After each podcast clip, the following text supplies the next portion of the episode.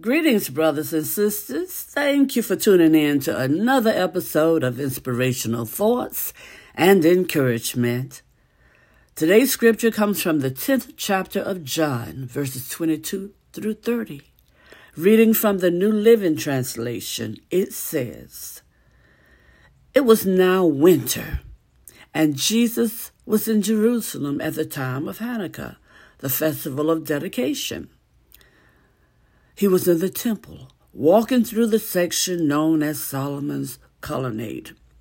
The people surrounded him and asked, How long are you going to keep us in suspense?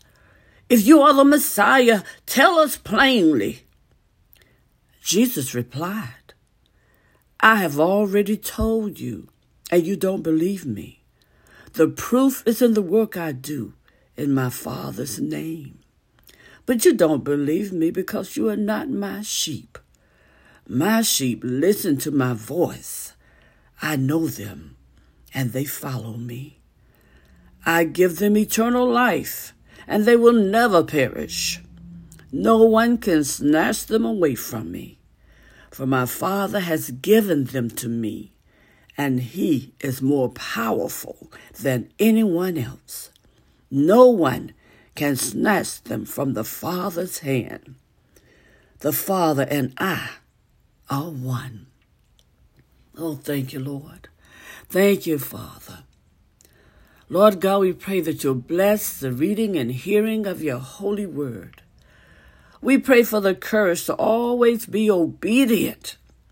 And Lord God, we pray that you'll continually bless us with spiritual insight, wisdom, and understanding as we grow in the knowledge of you, Lord God, as we grow in the knowledge of your love for us, Lord God.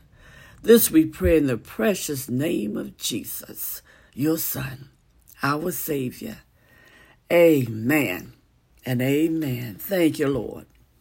Thank you, Father. Brothers and sisters, Jesus is the most important and controversial person in all history. His name stirs up hatred in some people and devotion in others. Jesus claimed to be the Son of God. As a result, every person on earth must decide what to do with him, right? He didn't leave us the option of ignoring him Mm-mm. or washing our hands of the matter. No way. Hmm. There are only two choices. Yes, believe him or reject him. Rejection will, will result in judgment and eternal separation from God. John, uh, the third chapter and the 18th verse. But eternal life is promised to whoever trusts in him. Believers must also decide what they will do with Jesus after salvation. Faith in Him isn't just the way of eternal life to heaven, no. It's also to be our way of life here and now. Amen? If we believe in Jesus, we will follow Him. Christ's sheep hear His voice and submit to His leadership. If you believe in Jesus, you'll worship Him. As you grow in your love for and trust in the Savior, your response will be to adore and to praise Him. Oh, hallelujah. Brothers and sisters, if we believe in Jesus, we'll share Him. Yes, we should want everyone to know this wonderful God who rescued us and transformed our lives. If we believe in Jesus. We look forward to his coming.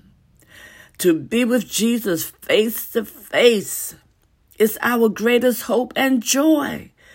This life is only a breath compared to the time we'll be with him in eternity. Know that. So if you have never made a decision about Jesus, brothers and sisters, the best time to do so is right now.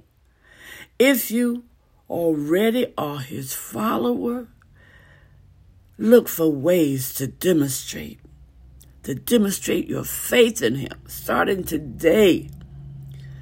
Brothers and sisters, train yourself to be on the lookout for opportunities to obey Him. Amen. Look for opportunities to worship Him. And look for opportunities to share the good news with others. And when you do, brothers and sisters, your journey will be blessed. Your life will be blessed. You'll be a blessing to so many others. And have a blessed day.